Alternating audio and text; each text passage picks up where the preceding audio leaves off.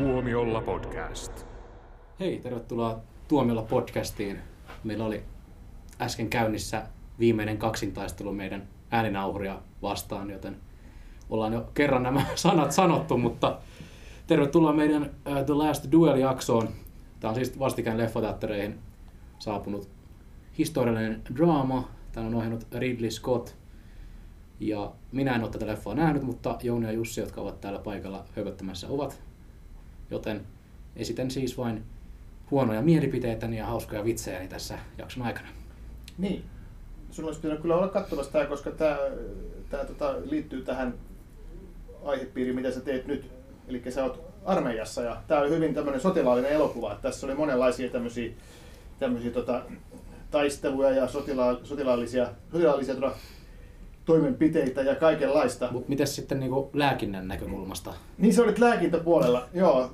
Tuli siinä joitakin haavojakin varmaan ainakin siinä lopussa. Oli, olihan, tässä ei ollut kyllä sotilaslääkinnällistä puolta, mutta siinähän oli, Ei ollut kiristys sitä. ei, ei ollut, mutta siinähän muun muassa tätä lääkäri hoiti tätä Jodie Comerin esittämää naista ja hän oli sitä mieltä, että tämän melankoliaan oli syynä mustan sapen määrä. Ja siinähän, mitä niitä parannuskeinoja, mitä siinä oli, että kyllä siinä oli tämmöinen lääkinnällinen aspekti oli kyllä huomioitu. Aivan. Eli siellä oli alikersantit vauhdissa.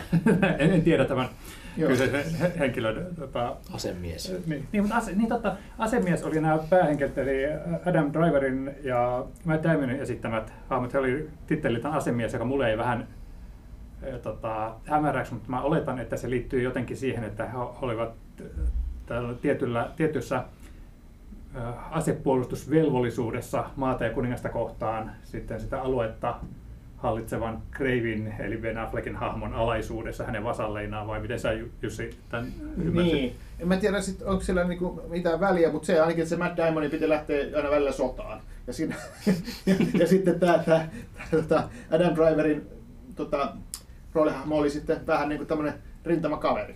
Että molemmat, Mm. molemmat olivat tämmöisiä tyyppejä, joiden piti tasaisin väliin lähteä tota, taistelemaan mi- milloin mi- mihinkä taisteluun. Ja, ja tota, se oli vähän niin kuin velvollisuus. Mutta ne oli, ne oli niin kuin ammattisotilaita käytännössä, Mm. vaikka sitten Niin, eli, eli äh, ollaan 1300-luvun lopulla, 1380-luvulla äh, nämä päätapahtumat, ja siihen aikaan niin kun Ranska ja Englantihan oli jatkuvasti sodassa, ja Ranskahan, Ranskan joukothan oli välillä syvällä äh, Englannin maaperällä ja välillä toisinpäin, että Joo. siinä, niin kuin, oliko se nimenomaan tämä satavuotisen sodan No, ni- nimeltä mä en muista kuinka pitkä se oikeasti oli, mutta nimeltään satavuotinen sota, jota meidän maat kävi keskenään. Ja, ja tosiaan, niin, to, kuten sanoit, niin nämä hahmot on alun perin sodan ja taistelujen yhteentuomia ö, so, sotilastovereita ja sitten välille tulee sitten tämmöistä ystävyyttäkin, kun Damonin hahmo pelastaa tämän Adam Driverin hahmon hengen.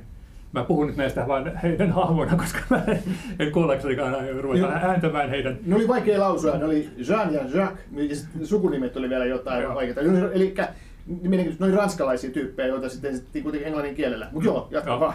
niin, niin, niin, tätä, mutta siinähän sitten kävi sillä tavalla, että, että äh, Matt Damonin ranskalaishahmo Joo. äh, äh, alkoi niin luonteellaan ja temperamentillaan niin vierottamaan kaveriaan ja varsinkin suututtamaan sitten tätä alueen, aluetta hallitsevaa Kreiviä. Ja sitten taas toisaalta sitten tämä Adam Driverin hahmo oli enempi just tämmöinen mieleltään ja mieltymyksiltään samanlainen kuin tämä hallitsijahahmo. Ja alkoi sitten niin nousta arvoasteikossa sitten kaveria nopeammin ja itse asiassa saamaan sellaisia etuisuuksia ja omaisuuksia, jotka sitten Damonin hahmon mukaan olisivat kuuluneet hänelle. Ja tästä lähti sitten liikkeelle tämmöinen aika pitkä vihanpito, joka kulminoitui sitten tähän viimeiseen kaksintaisteluun. Niin, ja tota se tavallaan merkittävä roolihahmo tietysti myös on tämä, tämä Jodie Comerin esittävä, esittämä naishahmo, Marguerite. Ai oliko?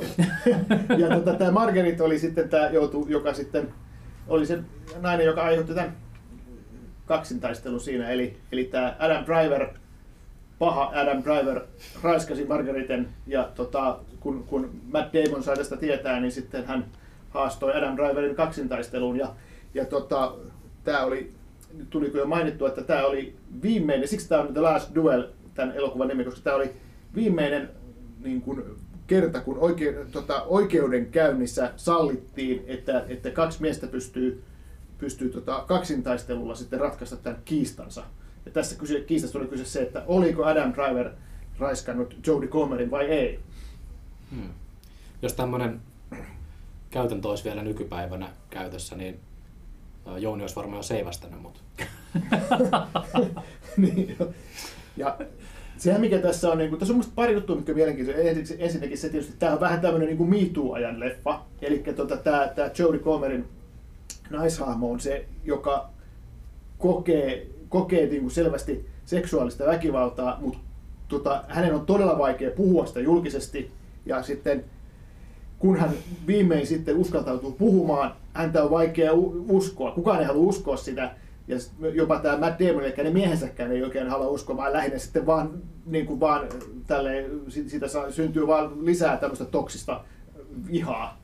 Et, et siinä mielessä tämä on niin kuin mielenkiintoinen miitua ja leffa. Niin, e, tota, kun siinähän elokuvassa vielä tuodaan esille se, että tässähän itse asiassa tämä Jodie Comerin Marguerite ei ole ollenkaan äh, tavallaan asianosainen tässä niin. asiassa, vaan että kyseessä on se, että Driverin hahmo on loukannut Damonin hahmon omistus, omistajuutta, tai kajonnut hänen omaisuutensa. Niin ja, joo, ja sitten että Damon tavallaan käyttää tilaisuuden hyväkseen sillä tavalla, että, että pitkään kytenyt niin kuin vihollisuus siinä niin, tota, sitten kulminoituu tällä tavalla.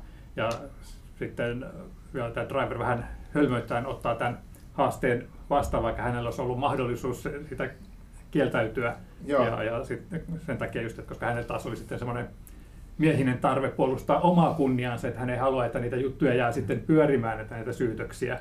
Ja että Margarithan tavallaan vähän niin kuin siinä sivussa kuulee näistä ikävistä seuraamuksista, mitä siitä tulee, että jos tota, hänen miehensä ei onnistukaan sitten todistamaan Jumalan edessä väittämiensä todellisuutta. Mm.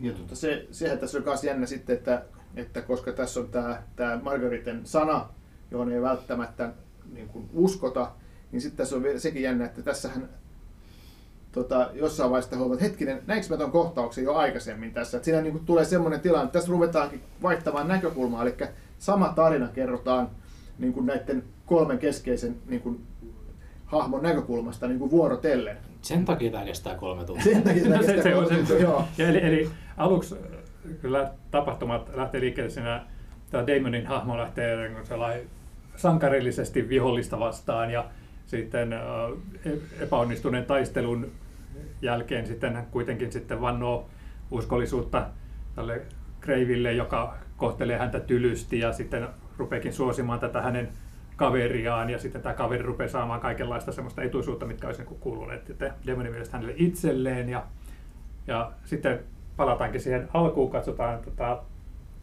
tämän Driverin hahmon näkökulmasta, miten Damon pilaa sotilaallisen operaation lähtemällä vaan sinne hosottamaan taisteluun ja, ja miten hän niin kiukuttelullaan ja yleensä vähän sivistymättömyydellään saa aikaan semmoista tai vierottaa ihmisiä ympäriltä ja joutuu epäsuosioon ja tällaista. Ja, ja sitten lopuksi Margariten näkökulmasta kerrotaan, että mitä on tapahtunut. Ja sitten siinä sitten, kun se alkaa välähdyksellä tästä kaksintaistelusta sitten Margariten tarinan myötä, kun hän on siellä todistamassa sitten, että miten nämä kaksi miestä selvittelee keskenäisiä väliään siellä taistelukentällä. Ja itse asiassa kuitenkin hänen kohtalonsa on siinä vaakalaudalla, niin päästään sitten siihen loppupisteeseen. Joo, ja sitten se loppupistehän on sitten tietenkin se, se on se The Last Duel, mikä on sitten aika, aika näyttävä ja, ja tota, dramaattinen ja jännittävä kaksin taistelu sitten näiden miesten kesken, kun ne vetää tälle ritarityyliin niin kuin hevosten, hevosilla ratsastaan ja, ja tällä, mikä tämä on tämä peitsi? Peitsillä, joo. joo. Jotenkin toi, sä sanoit sen niin lakonisesti, että mun mielestä se, ei, se kohtaus ei saanut oikeutta, koska... Rumpunpärinä, joo. joo. Tämä oli semmoinen tyypillinen Tony Scott-elokuva. Että hän, Ridley Scott. Äh, anteeksi. Se on, mä jo kanavoin hänen edesmennyttä veljeä, mutta jotenkin Ridley Scottin tota, tai ei todellakaan ollut tyypillinen Tony Scott-elokuva rytmillisesti, vaan tyypillinen Ridley Scott-elokuva rytmillisesti, että siinä hän tekee sillä että hän niin rakentaa juttuja ja, ja antaa niin asioiden kehittyä sillä tavalla, että aivan varmasti joidenkin mielestä toi oli hidas leffa. Mutta sitten kun siihen tulee niitä purskeita, niitä toiminnallisempia kohtauksia ja väkivaltaisempia kohtauksia, niin sitten ne, ne toimii aivan loistavasti pitkin sitä leffaa, mutta varsinkin siinä loppukohtauksessa mä, mä puristin oikeasti istuimen käsinojia sen rystyset valkoisena, että hyvä, että muisti hengittää. Joo, se on kyllä jännittävä ja se on selvää, että siinä kun tavallaan kerrotaan kolmesta näkökulmasta, niin se on kiva, että siihen laitetaan niin kuin aikaa. Että tota, olisi se voinut ehkä tehdä vähän nopeammin. mä, en, mä en valita, että se oli, se oli liian hidas, mutta että mä ymmärrän, että monien mielestä tämä saattaa olla, että tämä on vähän pitkäveteinen, koska se, se, tota, se tarinan kehittely siinä vie aikaa, mutta, mutta että se, se, mikä mun mielestä tuntuu vain aluksi hitaalta. Sitten kun se rupesi, sen, sen tajus, että hei, tässä on niin tämmöinen ovela, ovela tota, tapa käyttää näitä eri näkökulmia, niin sitten sit se rupesi mullakin niin toimimaan. Ja tämähän ei ole tota, ihan uusi keksin tietenkään, että nämä eri näkökulmat. Sitä on verrattu jo Kurosavan Rashomoniin, mm-hmm. jossa on myös silleen samalla, että siinäkin on raiskaus ja on, on, onko siinä murha. Ja sitten just niin kuin kolmesta tai neljästä näkökulmasta sitten käydään läpi samat, samat, samat tuota asiat. Et siinä mielessä tämä idea, idea on niin kuin Kurosavalta vähän niin kuin otettu, mm, vaikka jo. tietysti hyvin erilainen elokuva. Joo, on sitä samaa ratkaisua nähty jo muutamassa muussakin Joo. leffassa ja ei tämä ehkä ihan Rashomon ei. ollut. Et, tota, et vähän niitä olisi ehkä voinut niitä päällekkäisyyksiä tiivistää, mutta toisaalta siinä oli varmaan tärkeää olla, että siinä oli ne tietyt avainkohdat, jotka toistu melko Joo. samanlaisina, että siinä pystyy tavallaan vähän niin kuin ankkuroimaan niitä järjestyksiä. Mutta toisaalta oli just pikkasen erilaisilla otoilla, erilaisilla painotuksilla, ja varsinkin just se, että aina nähtiin vain ne tapahtumat, missä nämä kukin hahmo oli ollut läsnä, että he pysty niistä kertomaan. Joo. Niin, niin tota, se oli mun mielestä niin ihan hyvä ratkaisu, että siitä aina kun näki uuden version siitä tapahtumasta, pystyi niin, ahaa, vähän niin kuin muuttamaan mielipidettä siitä, mitä aikaisemmin oli tapahtunut. Mun mielestä se oli ihan hauska ratkaisu. Joo, tämähän tota, tosiaan, kuten jo monta kertaa tuli mainittu, tämä on tosi tapahtumaan perustuva juttu, ja, ja tota, että tässä oli tosi paljon ihan, ihan historiallisia faktoja, mutta, ja tämä perustuu myös kirjaan, joka ilmestyi muutama vuosi sitten, mutta sitä mä en tiedä sitten, onko siinä, siinä kirjassa, tietokirjassa tehty tätä sama, sama, samalla tekniikalla tätä tuskinpa, että siinä varmaan, että tämä on ihan elokuvan tekijöiden idea varmaan niin kuin, ottaa nämä eri näkökulmat. Tämä itse asiassa se syy, että minkä takia tästä tapauksesta tiedetään, on just se, että kun tämä Damonin hahmo lähti hakemaan sitä oikeutta, ja sitten niin kuin käytiin tätä oikeudenkäyntiä siitä, että, että mitä on tapahtunut sana sanaa vastaan ja sitten annotaan oikeutta ratkaista tämä kaksintaistelulla ja kuningas sitten antaa poikkeusluvan, että vaikka tämä käytännöstä on, käytäntö ei enää varsinaisesti ollut pitkään aikaan käytössä, niin, niin nyt sitä antaa erikoisluvan, että vielä nyt tämän kerran annettakoon Jumalan ratkaista sillä tavalla, että hän ohjaa totta puhuneen miehen voittoon. Sitten niin, ja siellä oli ollut sitten joku kirjuri, joka on kirjannut tosi tarkkaan nämä oikeudenkäynnin tapahtumat talteen. Ja sitten kun nämä kumpikin on ollut omilla alueillaan tärkeitä vanhojen aatelisuun jäseniä tai muuten tärkeissä asemassa olleita, niin sitten heidän asemastaan on ollut sitten historiallisia dokumentteja. Ja sitten tämä kirjailija, joka teki sitten tämän The Last Duel-nimisen kirjan, niin on sitten yhdistellyt näitä tapahtumia tai, tai dokumentteja sitten ja tehnyt niistä tämmöisen niin kuin, äh, ei varmaan ihan faktaksi voi sanoa, mutta kuitenkin niin faktafiktion. Kyllä, kyllä, joo. Tämähän oli tota, se, mikä tässä on mielenkiintoista just tästä, vielä tästä tekstistä, niin sittenhän siinä käsikirjoituksen oli tehnyt Matt Damon ja Ben Affleck, joka näytteli myös leffassa, ja Matt Damon ja Ben Affleck hän on aikoinaan silloin jo yli 20 vuotta sitten voittivat Oscarin tuosta tuosta tuota, Goodwill Hunting. Goodwill Huntingista, joka oli heidän ensimmäinen yhteinen elokuvansa. Ja nyt sitten olivat jälleen käsikirjoittajia mukana. Sitten siinä oli kolmas käsikirjoittaja Nicole Holofcener, joka, oli, joka on tehnyt ainakin tämän yhden hienon komedian, voit ikinä antaa anteeksi, Can you ever forgive me? Vai Can you ever forgive? Joo, Can you ever forgive me? Oli tämä, tota, tota, joka oli Oscar ehdokkaanakin. Niin, niin tota, mielenkiintoinen tarina. Ja tota, miten sitten Ben Affleckin rooli? Mulla tuli vähän mieleen se, että se oli vähän hassun näköinen. Siinä se, hassusti maskeerattu ja, ja Ei. semmoinen erikoinen, Joo, mä, mä mietin, että, että, mit, että no, hän oli siis joku Graili vai mikä se Ridley, Scotthan on tehnyt niin valtavan kasan loistavia ja hyviä elokuvia. Että hänen niin kuin, tässä filmografiassa on aika vähän niin kuin, huonoja tai vähäpätöisiä leffoja. Että hän on tehnyt tieteistoimintaa, niin kuin Alienia ja Blade Runneria ja sitten hän on tehnyt Gladiatoria ja sitten King, Kingdom of Heavenia, missä on sitten tämmöistä niin historiallista juttua.